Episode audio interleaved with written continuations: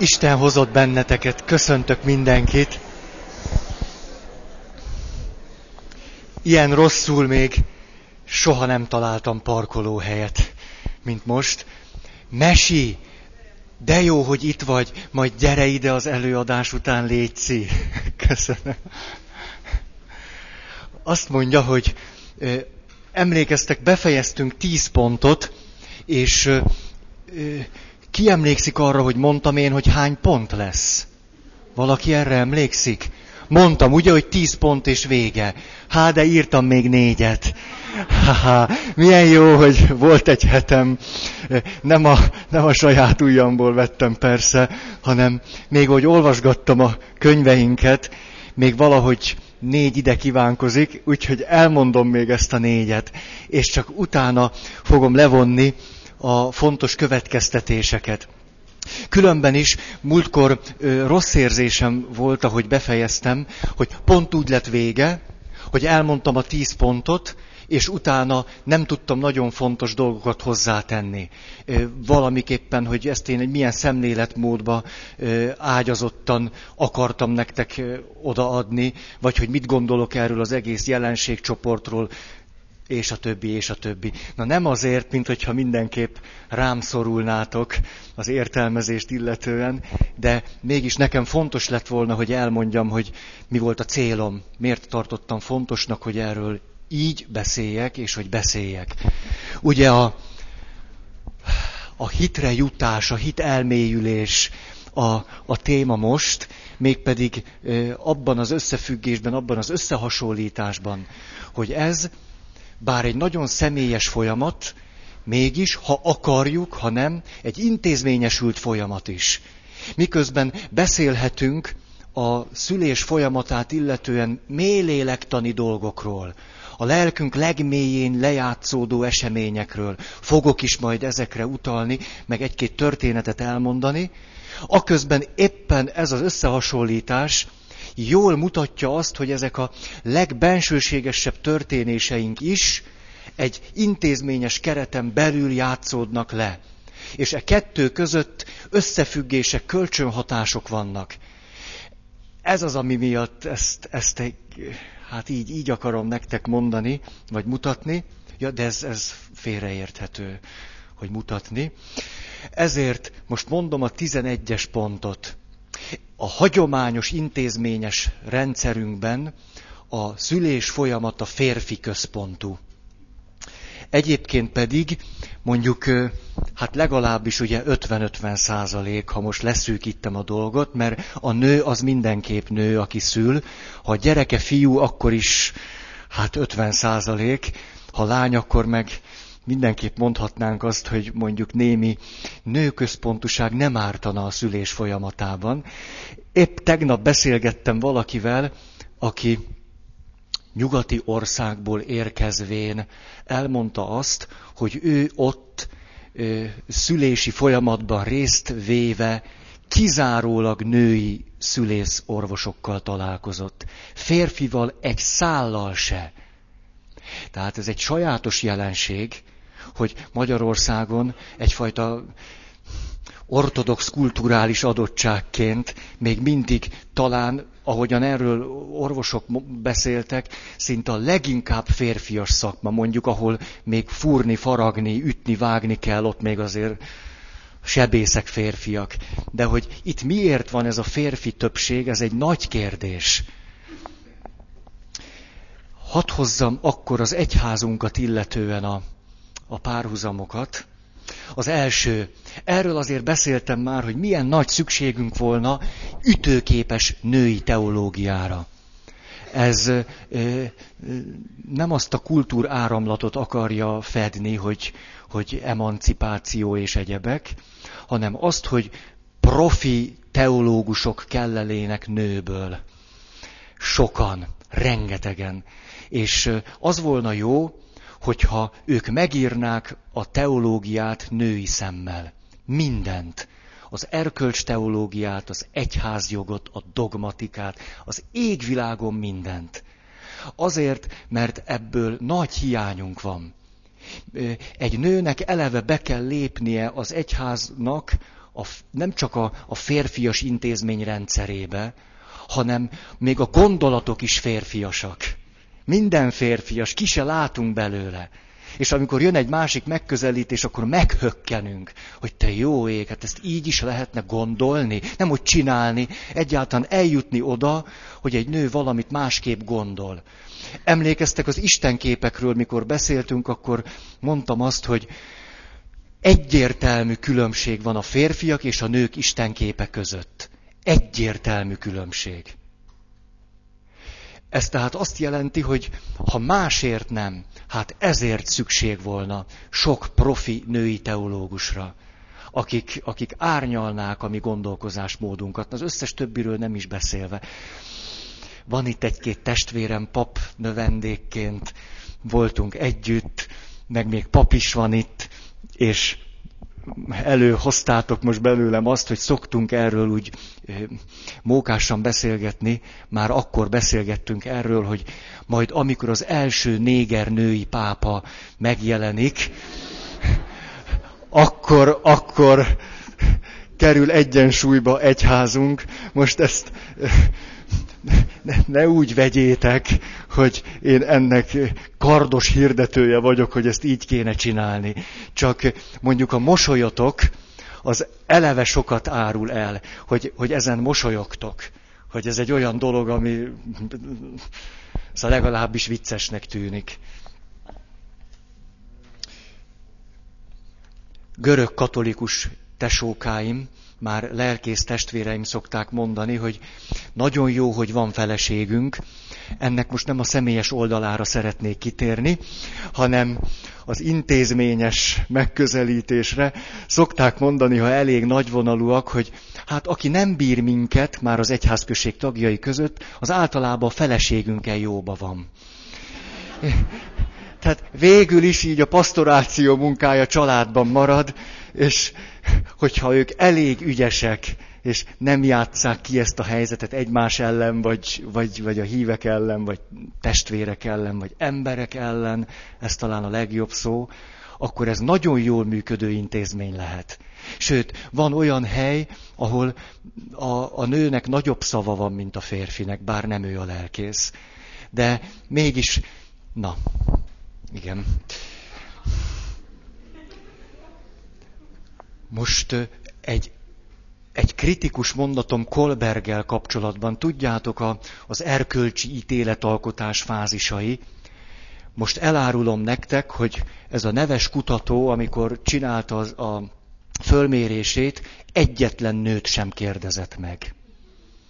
Tehát mindaz, amit elmondtam nektek, kizárólag a férfiakra vonatkozik, hogy a nők miképpen erkölcsi lények, erről halvány fogalmunk sem lehet, mert nem történt még, legalábbis én nem tudok ilyen jellegű vizsgálat, ez hihetetlenül sokat mondó.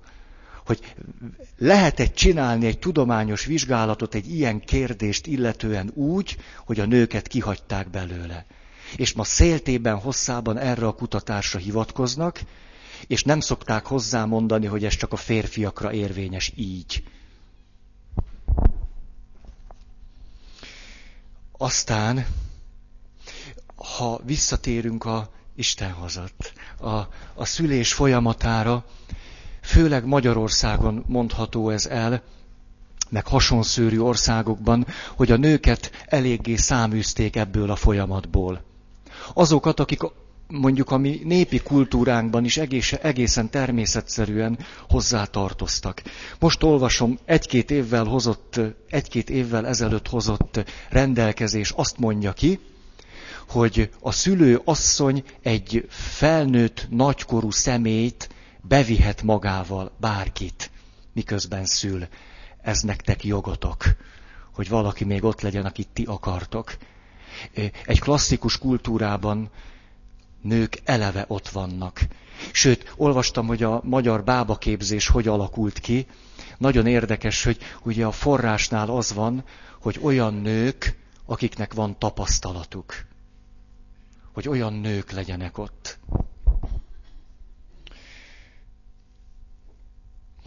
Az Egyesült Államokban ugye a feminista mozgalom hatására Átírták a Szentírást. Tudtok erről? Hú, pedig nagyon-nagyon érdemes erről tudni. És mindenhol, ahol Jézus Krisztus szerepel, ott Jéza Krisztát írtak. Ez valóban így van, megvásárolhatóak ezek a szentírások, hogy ti átélhessétek, hogy a nők megváltója is Jézus. Jéza Kriszta. Jól hangzik, nem?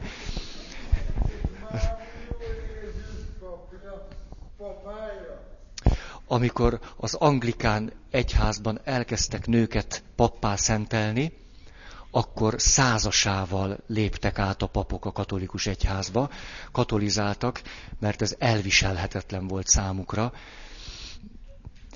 Itt most megint nem akarnék pálcát törni sem erre, sem. Nyilvánvaló vannak különbségek férfiak és nők között. Ezt én egyáltalán nem akarom letagadni. Ezért aztán lehet, hogy mondjuk papnak jobban való egy férfi, nem tudom. Minden esetre megint csak sokat mondó, hogy, hogy százasával papok nem bírták ezt elviselni, ezt a tényt, hogy ez így legyen, hogy neki oltár testvére legyen egy nő.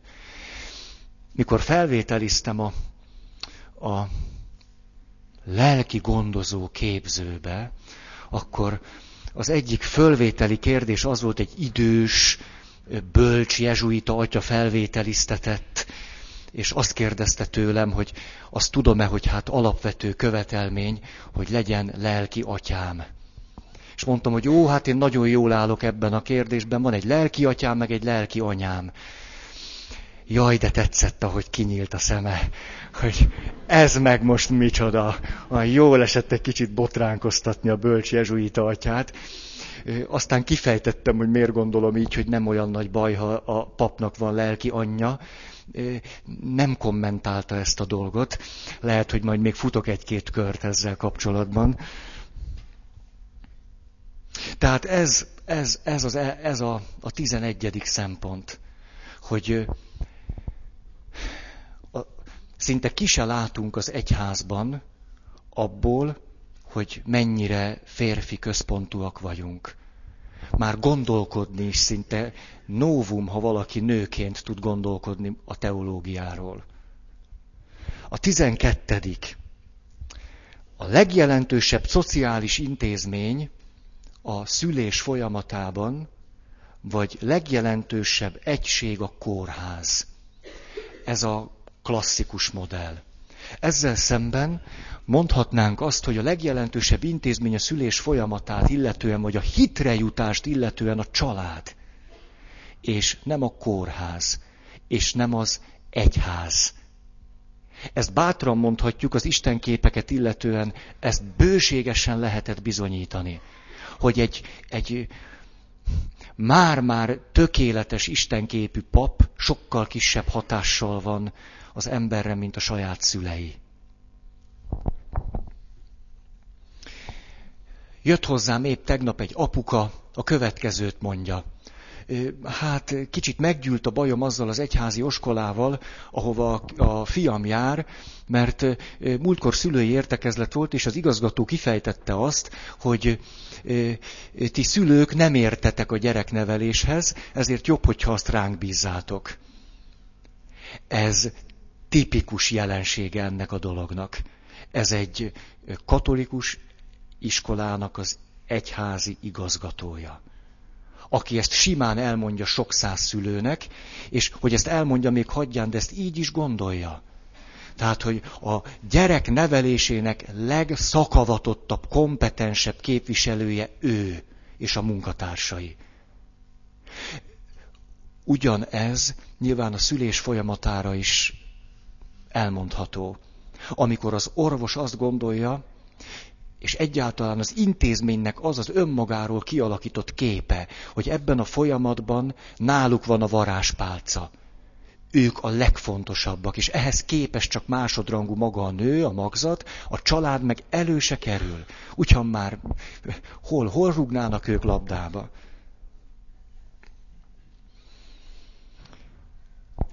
Kiderült az, hogy az apa szerepe sokkal-sokkal fontosabb, mint azt gondolnánk ebben az egész folyamatban, majd, de el is mondom nektek ezt a, ezt a dolgot, hogy ilyen anya gyerek, vagy hát magzat kapcsolatanalízis kapcsán kiderült az, hogy ha az édesanya negatív módon gondolkozik a férjéről, és így gondol a férjére, akkor, amikor érzékelhető, hogy a babának milyen mozgásai vannak, hogyha visszatérően negatív módon gondolkodik róla, akkor a magzat lemerevedik. Megáll a mozgásában. Vagyis az édesanyja még mielőtt a kisbaba megszületne, közvetíti az apjáról kialakított képet. És a gyerek nem csak, hogy ezt érzékeli, át is veszi. Ugyanazokkal az érzésekkel veszi át, ahogyan az ő édesanyja gondol a férjéről. És akkor eszembe jutott egy történet, valaki azt mondta, egy idős férfi volt már, elmesélte azt, hogy őnek is soha-soha nem volt jó kapcsolata az apjával. És akkor elkezdtünk beszélni, kórházban volt, halálra készülődött. És és azért beszélgettünk erről, hogy, hogy tudjon elbúcsúzni, hogy tudjon pontot tenni dolgokra. És előkerült ez, hogy van-e valakiben, valakivel haragban, vagy, vagy hogy van ez. És ki azt mondja, hogy ő az apját sosem szerette. Nagyon anyás volt, ahogy ezt szokták mondani. És akkor, mikor kérdeztem, hogy vajon ennek milyen gyökerei vannak, akkor azt mesélte el, hogy az ő édesanyja, amikor őt várta, akkor ugye nem volt otthon, mert egy problémásabb szülés volt, ben volt a kórházban. És akkor, miután az édesanyának volt egy macskája, ezt a macskát a férjnek kellett volna gondozni. De a férj utálta. Utálta a macskát, utálta gondozni.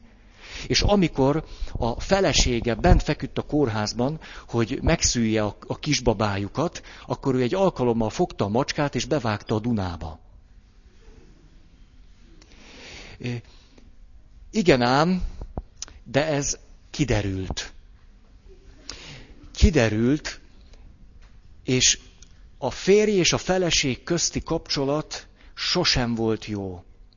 De hogy ez a fiú, vagy hát akkor már idős valaki volt, így visszaemlékezett egy számára magzat korában történt eseményre, amire úgy hivatkozott, hogy na ez az, ez már az első olyan pont, ami miatt az apámat nem szeretem. Nyilván az anyukája elmondta neki valamikor ezt a történetet. De hogy ez a történet, az ezzel kapcsolatos érzések és érzelmek nem csak akkor kezdtek el hatni rá, amikor ezt megtudta, hanem akkor is, amikor még meg sem született.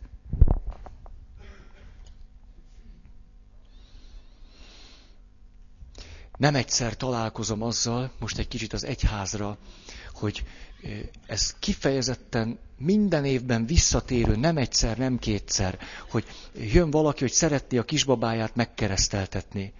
És kiderül az, hogy az apuka már a keresztelőn sem lesz ott. Tehát vagy már lelépett, vagy most lép le, vagy meg se akarják hívni, vagy ilyesmi. Kifejezetten nagy energiákat kell mozgósítanom arra, hogy arról beszéljünk, hogy van az apának valami köze ehhez az eseményhez. Még akkor is, hogyha nem ő kéri a keresztelést. Hogy nem lehetne ez az alkalom az, amikor legalább valami, valami egyensúlyt találnak, amikor, amikor az apa nem az a valaki, aki ki van tiltva a saját gyerekének a keresztelőjéről. Eleve elég abszurd helyzet hogy úgy állunk oda a keresztelők úthoz, hogy az apát meg se hívták. És akkor ott mosolygunk egymásra, hogy hát igen, manapság ez már így van.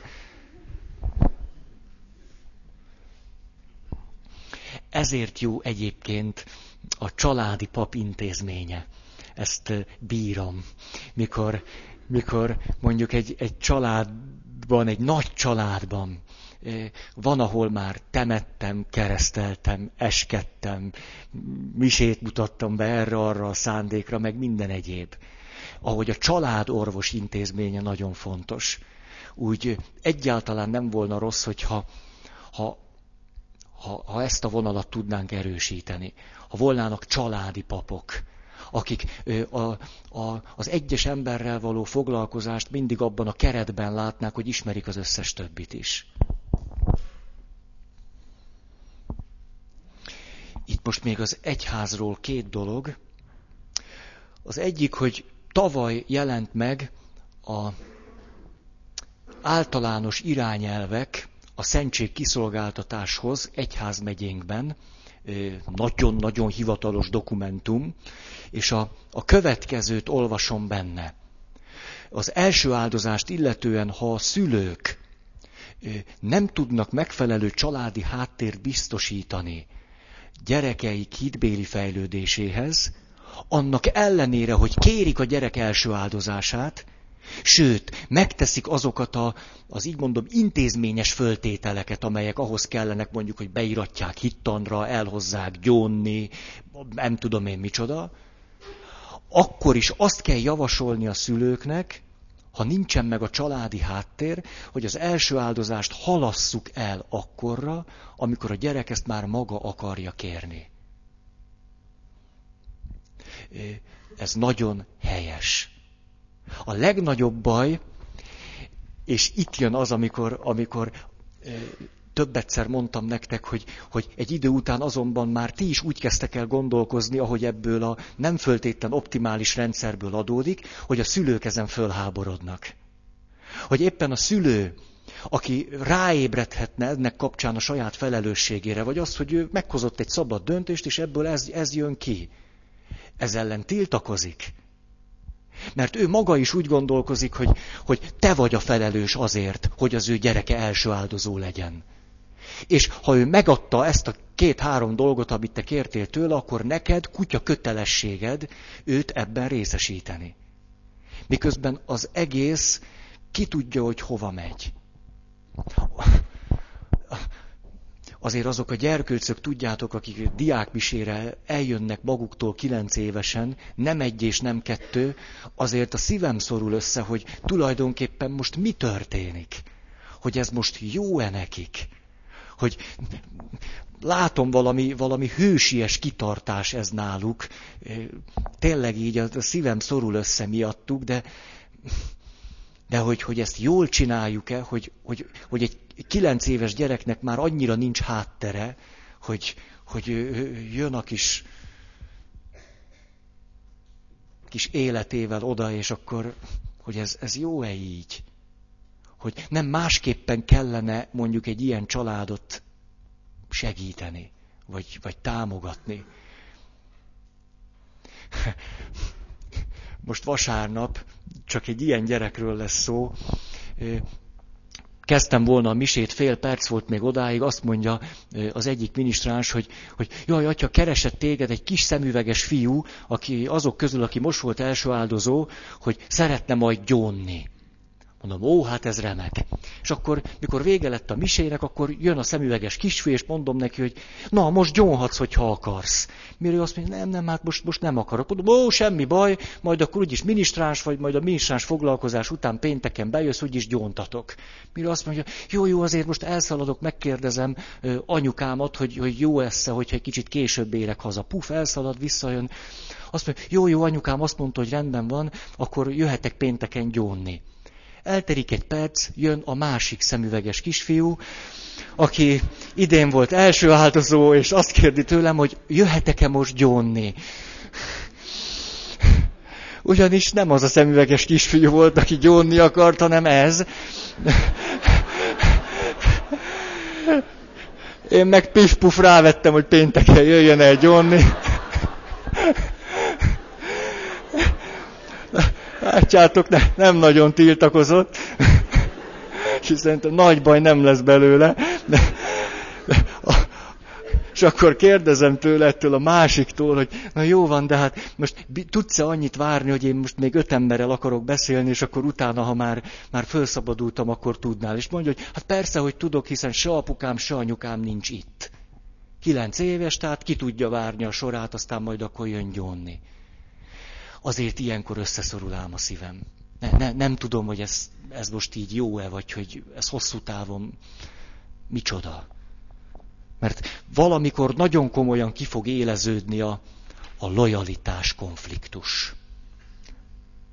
Az, az kiéleződik. Hogy most az apám, anyám, hogy most őket szeretem, nekik van-e igazuk, ők csinálják-e jól, vagy itt ebben a, ebben a fő-fő intézményrendszerben gondolkodnak helyesen a pap, meg a többiek. Nehéz ezt egy gyereknek úgy végigcsinálni, hogy itt, itt ne legyen egy belső ütközés.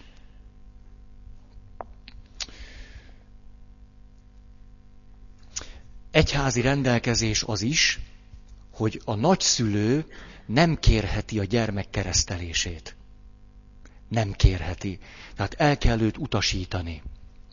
Csak akkor lehet egy gyermeket megkeresztelni, ha a szülei kérik. Ez számomra két dologról árulkodik. Az egyik, hogy ez sem butaság, mert, mert ebben kifejezésre jut az, hogy a gyerek nem egy szál maga vesz részt ebben a folyamatban, hanem a szülői, családi háttérrel együtt.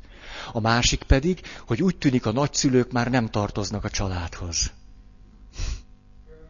Ebből ez indirekt módon következik.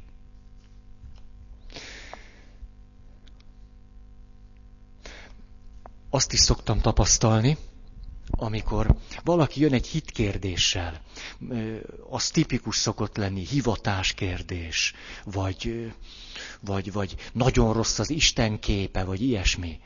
És akkor, mikor ez, ez körvonalazódik, akkor szoktam hagyni az Isten vonalat, és mindig rákérdezek a családra.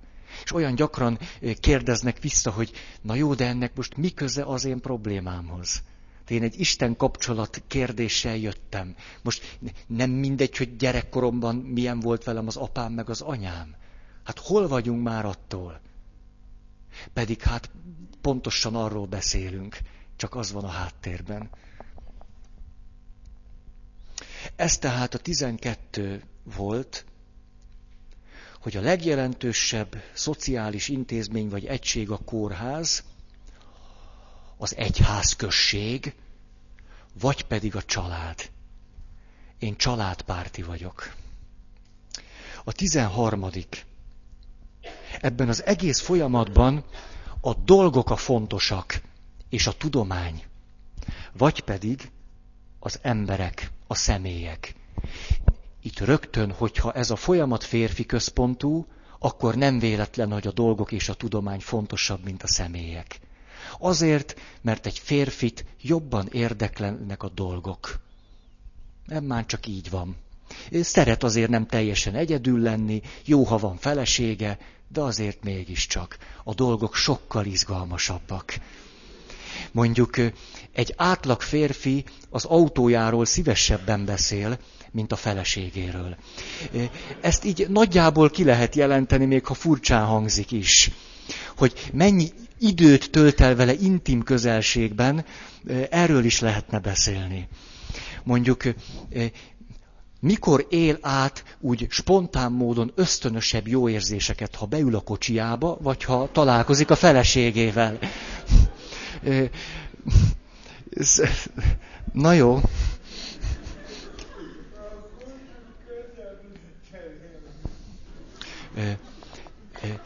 Ide ide tartozik az a szemlélet is, ami azért egyházunkban mindig, mindig, mindig dívik, hogy ebben a folyamatban a szentségeket dolgoknak tekintjük.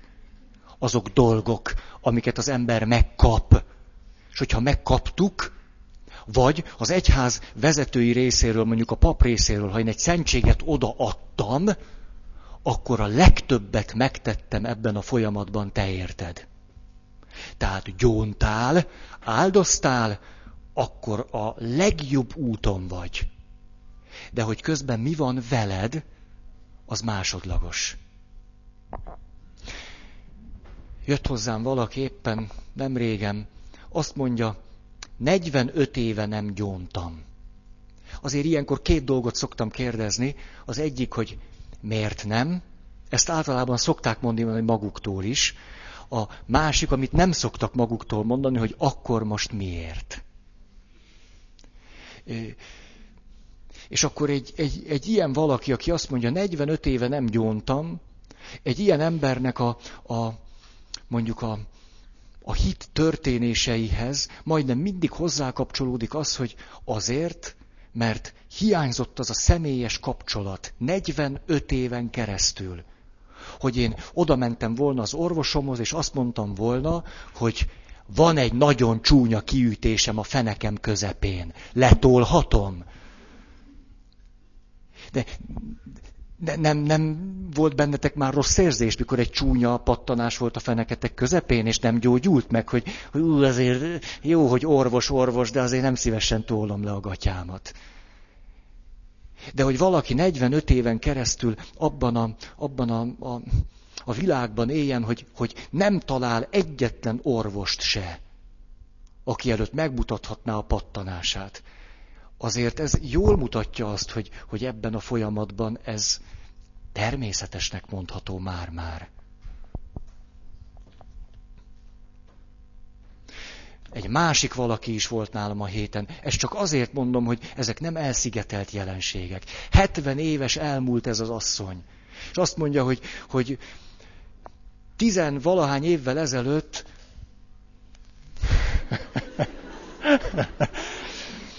tizenvalahány évvel ezelőtt történt velem valami nagyon fontos. De én ezt tizenvalahány évvel eze- óta nem merem elmondani senkinek, főleg a papoknak nem. Mert azt gondolom, ki fognak röhögni. Akkor el, elmond mondjuk egy olyan történetet, ami, amit nagyon fontos volna, hogy valaki tudjon rajta kívül. Azért, mert adott esetben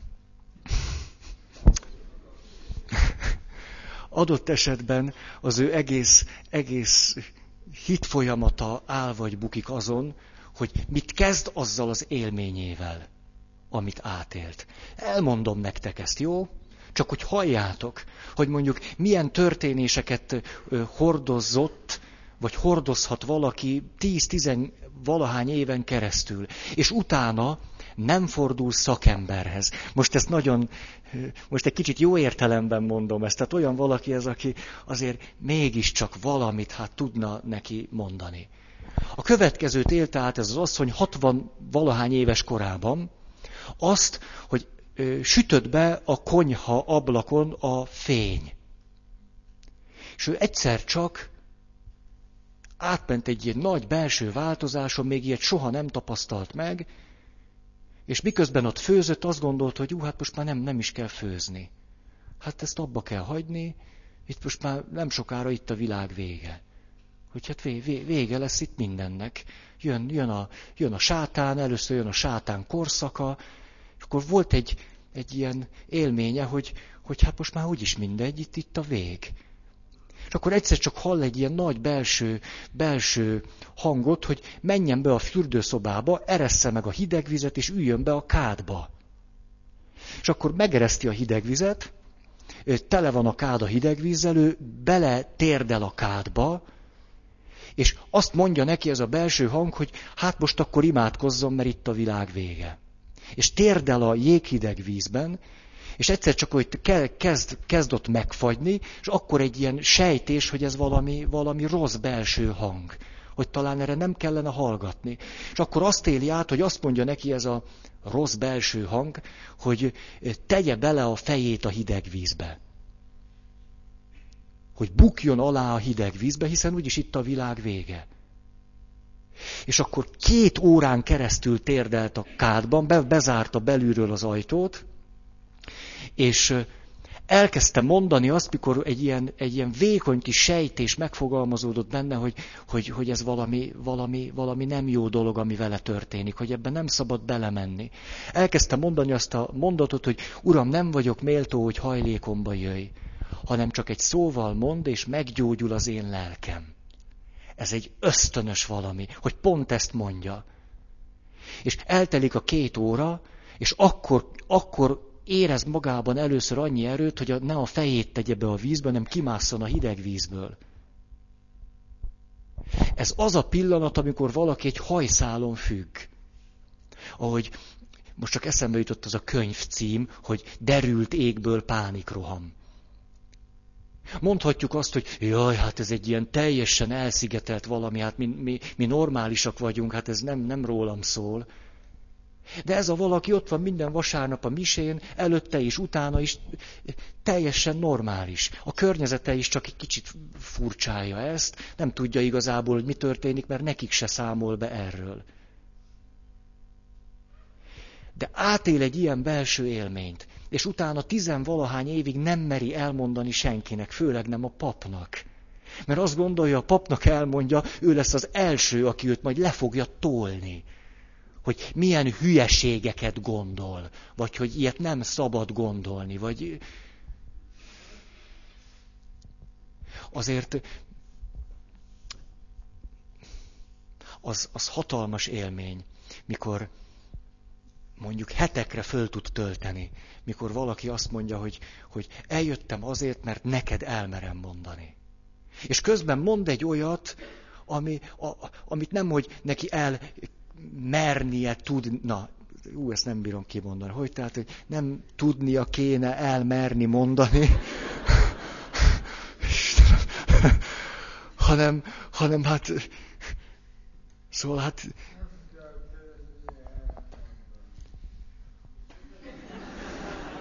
István, hát köszönöm.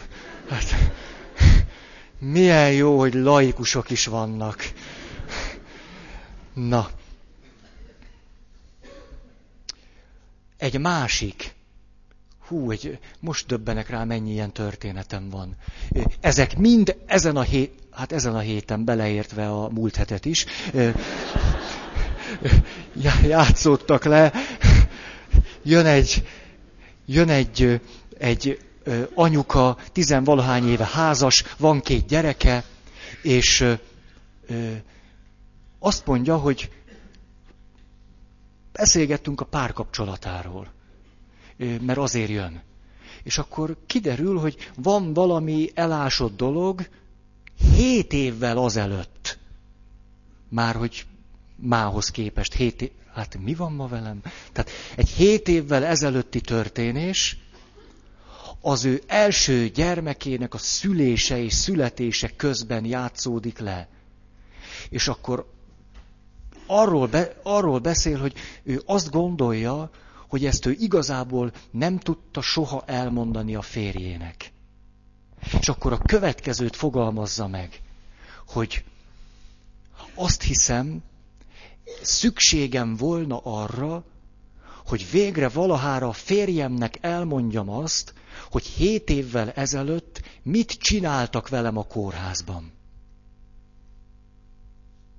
Így mondta ezt néhány nappal ezelőtt. És hogy, hogy ugye ezt őrizgeti, tartogatja, nem, nem mondom el. De közben ugye a, a, a dolog dinamikája az, hogy miközben ő, ő iszonyú nagy lelki fájdalmakat él át, hogy mi történt vele a kórházban, ezt valahogy megőrzi magának, most mindegy, hogy miért, de közben pedig magára marad ezzel a fájdalommal. És azt éli meg a férjével való kapcsolatában, hogy ő nem áll eléggé mellé. Miközben a férje nem is tudja, hogy mennyire mellé kellett volna állnia. Adott esetben azért nem tudja, mert a, az asszony ezt nem fejezte ki. Akkor, amikor a kellős közepén volt. Valami miatt vagy nem merte, vagy nem tudta.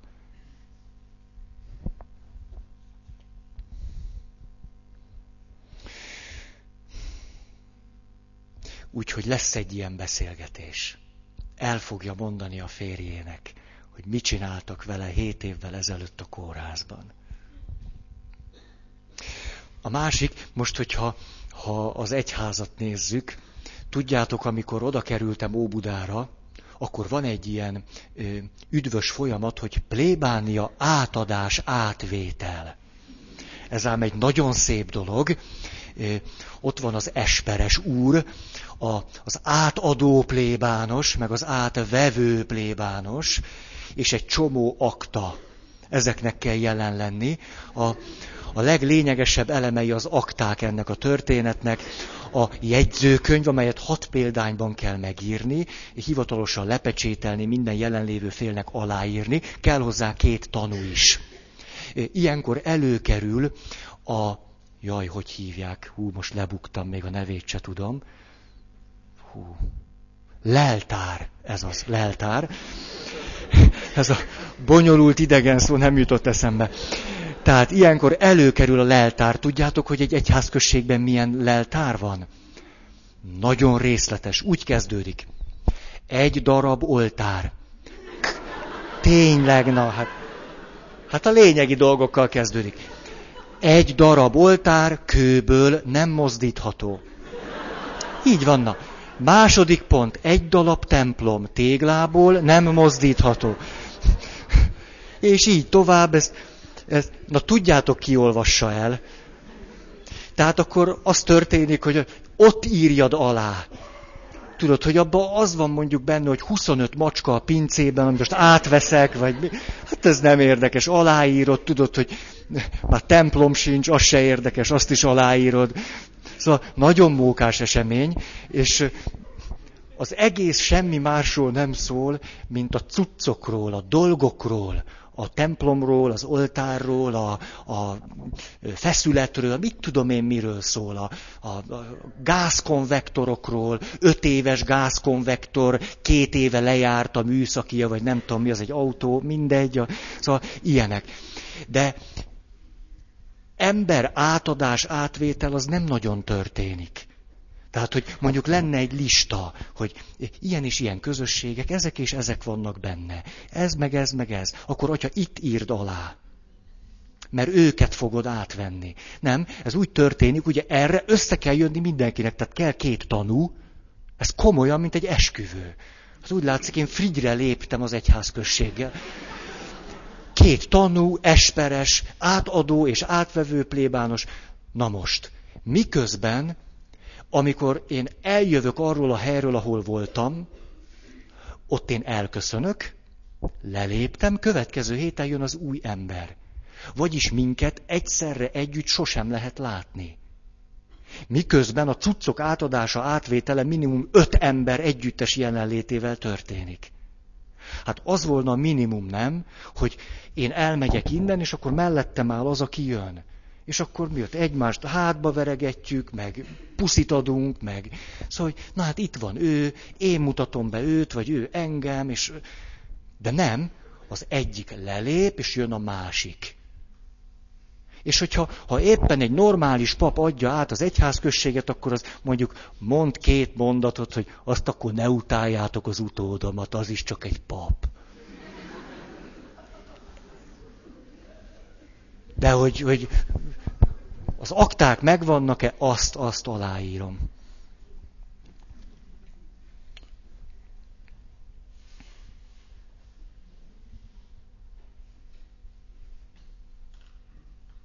Igen, egy nagyon érdekes üzenet várt engem az üzenet rögzítő néhány nappal ezelőtt.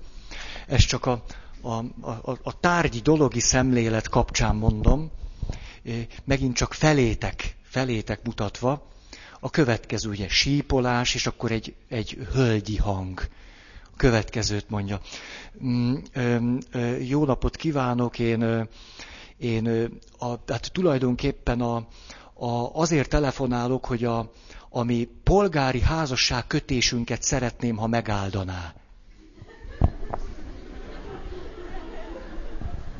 Hogy mit kell csinálnom? Hát ilyen jót még nem hallottam a polgári házasság kötésüket áldjam meg. Hát ez, ez hogy jutott eszébe?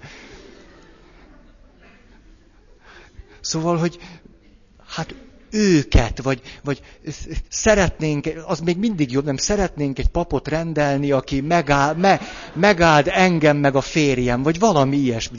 Én a, a polgári házasságkötést áldjam meg, ezt nem is értem. Hát ilyen szertartás nincs, ne is haragudjatok, ne, ne kérjetek tőlem ilyet. Na igen, ismertem egy idős atyát, a következőt pont ezt tréfásan szokta mondani, miután a 25 adatot fölvette bizonyos események kapcsán, hogy mert tudják-e ám, hogy a mennyországban is papírokkal kell menni. Az lesz egy egyetlen tárgy, amit majd vinni kell a papír, hogy jogosult vagyok belépni. Persze.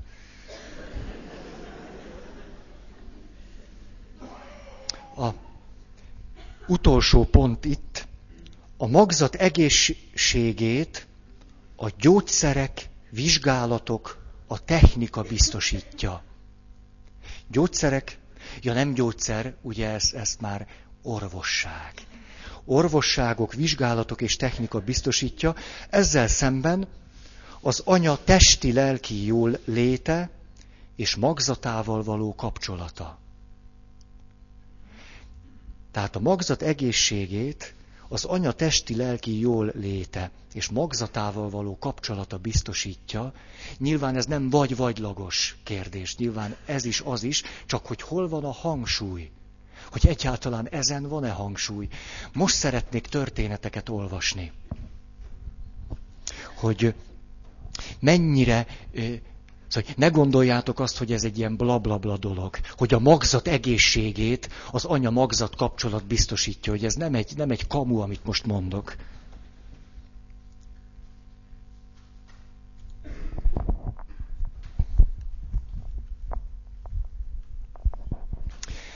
Az egyik, ugye ismeritek, tehát magzat-anya kapcsolatról szól.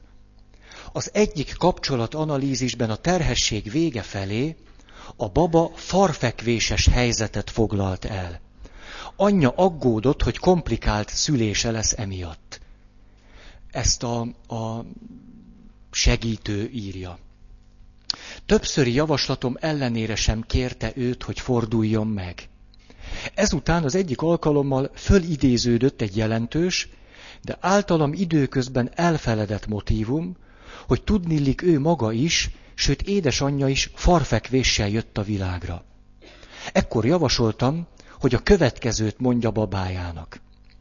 Lehet, hogy önkéntelenül is tudattam veled, hogy én farfekvéssel születtem. És te ezt úgy vetted, hogy neked is így lenne jó. Ez azonban nem jelenti azt, hogy neked is azt kell tenned, amit én tettem. A közlés az anya tudattalan információjával való lehetséges azonosulás föltételezésére épült. Ezt elmondom még egyszer. A közlés az anya tudattalan információjával való lehetséges azonosulás föltételezésére épült. A baba még aznap megfordult, majd több alkalommal változtatta pozícióját. Erről még később is ír, ugyanerről a kapcsolatról. Ja, most azon derültetek, ugye, hogy aztán végül megint farfekvéses volt. Ismerlek benneteket, mint látom, hogy zsezsegtek. Szóval, a 39. hét felé közeledve még mindig farfekvéses helyzetben volt. Há-há, tudtam. Na, az okát nem tudtuk. Ilyen esetben először az anyának tesszük föl a kérdést, hogy éreze magában valamit, ami gátolná őt abban, hogy a babáját el tudja engedni. A legtöbb kismamában ambivalens érzések vannak. Szeretnék már megszülni gyermeküket, de ugyanakkor ragaszkodnak is hozzá, nehezükre esik elengedni őt. Az anya részéről nem találtunk semmit. Ugyanezt a kérdést a babának is föltettük, aki a legnagyobb megdöbbenésünkre azt fogalmaztatta meg anyjával, hogyha eltávolodik a szívétől, amihez farfekvésben van a legközelebb, akkor összezsugorodik, összemegy, elveszti a testét és meghal. A babának tehát halálfélelme támadt az anyja szívétől eltávolodni. Elállt a lélegzetem. Mit jelent ez? Ha éppen azt, amit a fejezet elején már ismertettem, akkor ennek következményeként a baba élmény azonosságában neki és anyjának tulajdonképpen egy szíve van.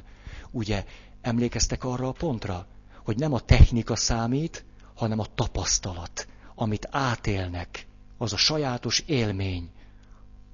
Na. Ha eltávolodik a saját, vagyis az anyja szívétől, akkor megsemmisülési szorongásai támadnak. Nem értettem a miértjét. Sok kérdés merült föl bennem, míg villámcsapásszerűen eszembe jutott az, hogy a kismamának a terhessége harmadik hónapjában meghalt az édesanyja. Persze, rögtön eszembe jutott egy filmvizsgálat, az összefüggés a terhesség alatti gyász és a későbbi megbetegedések között. Csak akkor értettem meg, hogy egy ilyen veszteség milyen módon okozhat a magzatnál differenciálódási problémát a testhatárok kialakulásában. Hát olyan módon, hogy a kismama a veszteséget tudattalanul a babájával pótolta. Testének részévé tette, hogy őt már ne kelljen elveszítenie. Ez egy igazán árnyalt valami volt, amit most elmondtam. De hát érzékeltette azt, hogy itt egy micsoda belső világ van, micsoda történések vannak hogy a magzat egészsége, beleértve ilyen látszólag egyáltalán nem a magzat-anya kapcsolatra visszavezethető dolgokat, hogy milyen fekvésben van, radikálisan visszavezethető kettejük kapcsolatára is. Egy másik,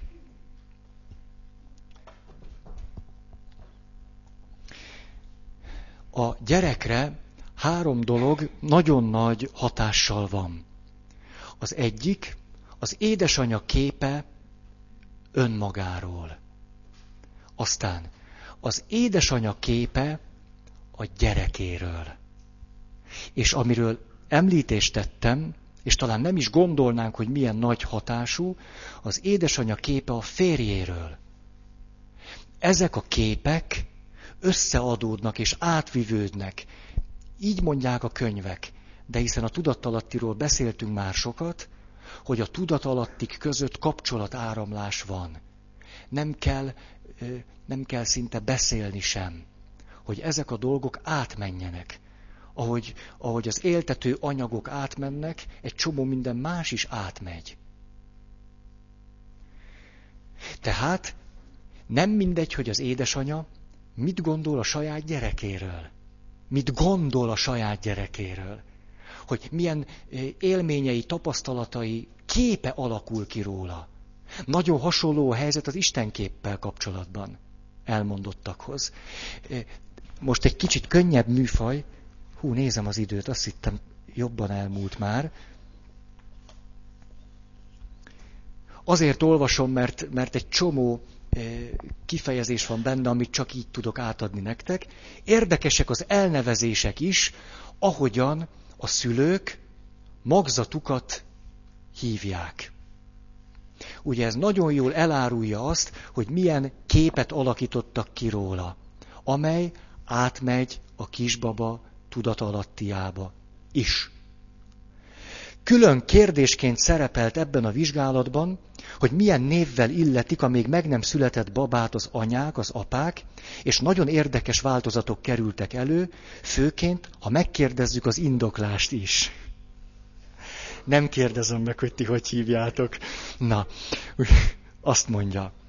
Volt egy olyan anya, aki azt mondta, hogy ödönkének hívja, mivel kislányt várunk, hát ha az ellenkezője teljesül.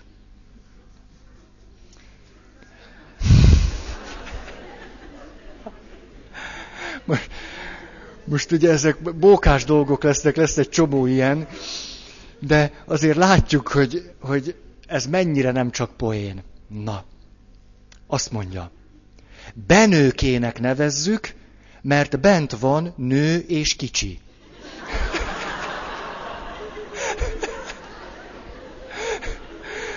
Ez egy markáns kép a magzatról. Benőke. Aztán természetesen hozzáfűzi, hogy ezt kislánynak is lehet mondani. Talán az is magáért beszél, amikor már magzati korban úgy szólítja az anya a babáját, hogy kis árvám. Varázsos gyerekkor néz ki neki. A további elnevezések a vizsgálatból. Törpe. És képzeljétek el, nősz föl, és akkor ezt, ezt hallod, hogy te törpe. Aztán akkor csodálkoztok, hogy vonzódik a gyűrűk urához, meg a többihez. Ugye akkor meg szídjátok, miért nem templomba megy inkább.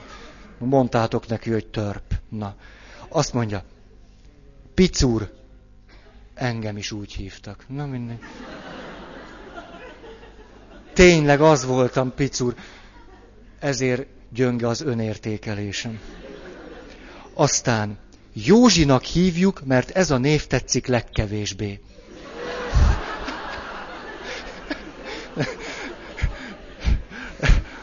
Hazánk lányai és fiai adják közre. Azt mondja, Nórika vagy valami ilyesmi. Na ennek lesz egy jó határozott én képe majd. Azt mondja, néha Imre, Dönci, ezt lehet lánynak is, nem? És akkor egy másik,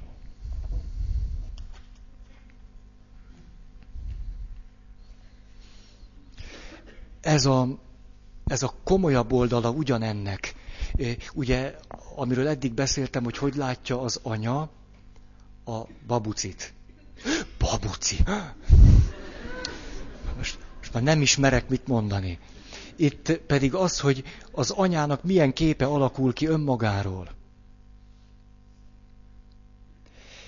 Én már a legkisebb rossz szóra is, ez egy beszélgetés, a, a szakember, vagy hát lélektanász beszélget a, az anyucival. Anyuci. Én már a legkisebb rossz is robbanni tudnék, ezért félek nagyon. Nem akarom, hogy kiabáljanak velem, végtére is beteg vagyok. Na ez az, jó, ugye? E, na. Félek, nagyon félek. Őszintén szólva azt szeretném, ha minél előbb kijönne, és túl lennék rajta. Szörnyen melegem van, nem azért, csak valahogy úgy érzem, mintha nem tudok lehajolni, mert bennem van egy kicsi csontváz.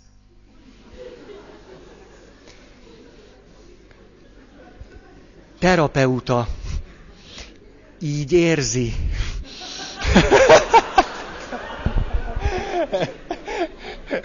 ez, ez egy becsületes jegyzőkönyv, tudja. Rövidke életem során egy csomó ilyen jegyzőkönyvet kellett már elolvasnom. Szerintem egy terapeuta akkor kérdezi ilyet, amikor benne maradt a szusz. Tehát úgy meglepődött, hogy ne, nem tud normálisabbat mondani. Azt mondja, mert ez nagyon, na, nem is. Tehát ez, most így mondom, szakemberként vörös hullámos vonallal húznám alá. Szóval, igen, így érzem, hogy a válasz magáért beszél, mert fáj, főleg a gyomrom. Szeretnék végre szabad lenni, levegőhöz jutni, de úgy érzem, megfulladok. Amikor hallom a többi nőt, amikor azt mondják, milyen jó, hát én nem értem, mi jó van abban, ha valaki terhes. Jó, én is szeretnék gyereket, de hogy így terpeszkedjen, ez nagyon furcsa. Furcsának találja? Hát komolyan mondom, egy továbbképzést javaslok neki. Na, igen, nagyon furcsának. Ugye? Tehát azért a jegyzőkönyv pontosan elárulja a kérdés minőségét.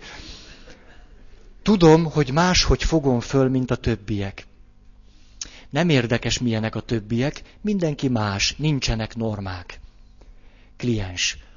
Azok szerint, akiknek elmondom, persze nem mondom el mindenkinek, csak egy pár embernek, nem vagyok normális. Nem érzem jól magam így. Az az érzésem, tudom, hogy ez elég rémesen hangzik, de úgy érzem, mintha egy idegen test lenne, mintha kihasználna engem, mintha egy parazita lenne, aki fölzabálja a belsőmet.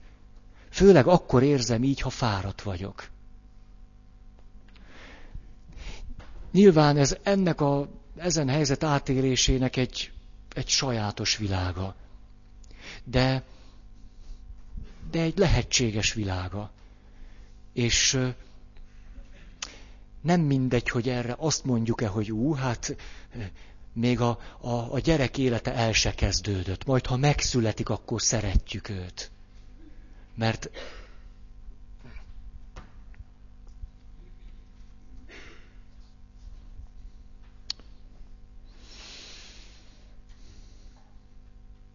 Igen, itt az egyházról csak annyit, hogy, hogy beszélhetnénk mondjuk arról a folyamatról, amiben valakit a, a hit elmélyülésében segítünk, mint egyfajta terhes gondozás.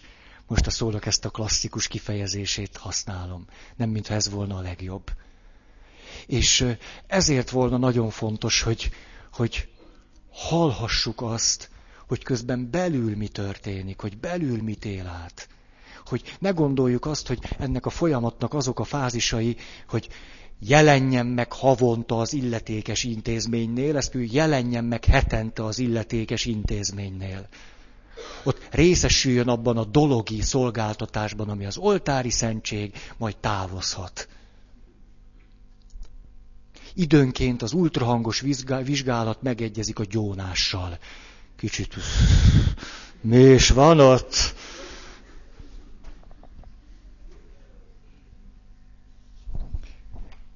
Erről ennyit.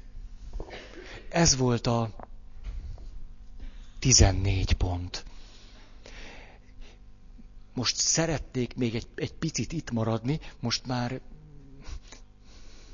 egy-két következtetést levonni, illetve a pont megint úgy lesz, mint múltkor, hogy a, a, a sommája az a jövő alkalomra marad. Mert még egy pár dolgot szeretnék arról mondani, hogy ez a lelki kapcsolat. Ugye abból indultunk ki, hogy, hogy a, a magzat-anya kapcsolat, sőt, a magzat-család kapcsolat alapvetően befolyásolja a magzat egészségét. Talán döntőbb módon, főleg hosszú távon, mint az orvosságok, a technika és a többi. És ezeknek a, a forrásoknak a tükrében szerintem ez már nem tűnik egy, egy, egy lehetetlen kijelentésnek.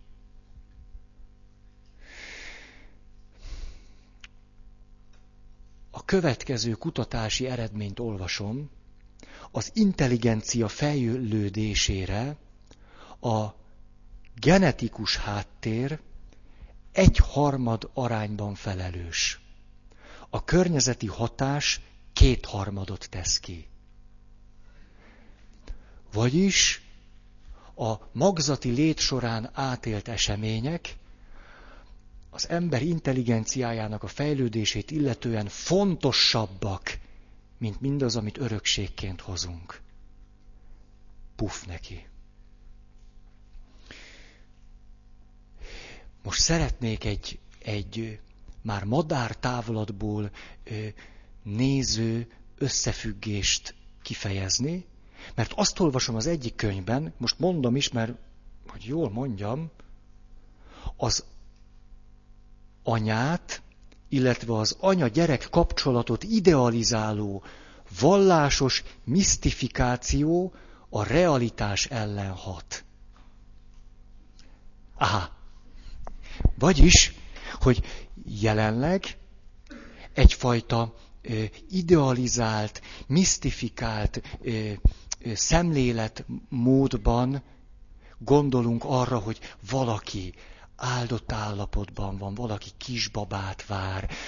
A magzatra úgy gondolunk, hogy az valami, hát még szinte nem is élő valami, ami a világ legjobb közegében úszkál a magzatvízben, és őt legfőjebb akkor lehet egy kicsit nehezebb helyzetbe hozni, hogyha az anya narkózik, tehát ő idealizált. A magzat helyzete a jelenlegi közgondolkozásban idealizált hogy az egy olyan majd, de szép dolog. Hát, ha megszületik, azért egy kicsit húzós lesz, de hát addig is milyen klassz dolog. És ugyanúgy idealizált, sőt misztifikált, sok esetben az egyház szemléletmódja által misztifikált és idealizált az anya-gyerek kapcsolat. Pláne ezen belül az anya-magzat kapcsolat. Tehát ezért bizonyos értelemben még mi magunk is felelősek vagyunk. És ez a kulturális örökségünk, hogy ezt idealizáljuk és misztifikáljuk, ellene hat annak, hogy lássuk, hogy mi a realitás. Ez szerintem tökéletes megfelelésben van azzal, ahogy mi misztifikáljuk és idealizáljuk az egyházunkat. Befelé is és kifelé is. És a, az Isten kapcsolatot, a lelki vezető és vezetetje kapcsolatot, a, a gyónó és gyóntató kapcsolatot, a, a szentség kiszolgáltatás folyamatát igenis most rossz értelemben véve misztifikáljuk és idealizáljuk. És ez ellene annak, hogy lássuk, hogy valójában mi is történik. Ehhez egy néhány nappal ezelőtt új emberben olvasható cikkre ö, akarok hivatkozni. A következő, húha, na most aztán. Azért nézem, hát ha lejárt az idő, és akkor nem mondom el. De még van. A következő csak előtte van egy előtörténet is, hogy miért álltam meg. Megyek Erdő Péter érsek atya, egyházunk primása beiktatási miséjére, és miután én a, a művész bejárón mehetek be, ugye sekrestén keresztül igyekeztem, és ott áll egyházunk egyik vezetője. Ugye hát nem tudok úgy bemenni, hogy ne találkoznék vele, nem is akarnék, de minden esetre találkozunk egymással, kezet fogok vele, ő is velem, azt mondja, szervusz Feri, tudom ám, hogy miket szoktál mondani keddenként.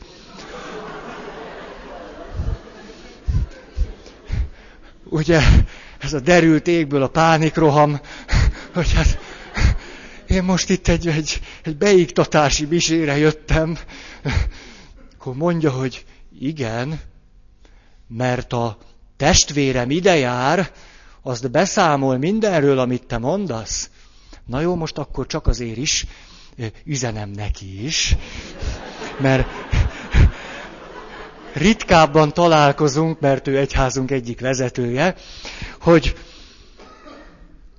olvasom az új emberben, a bíboros úrral megjelenik a cikk, az a címe, hogy szívesen vállalnék lelki pásztori feladatokat.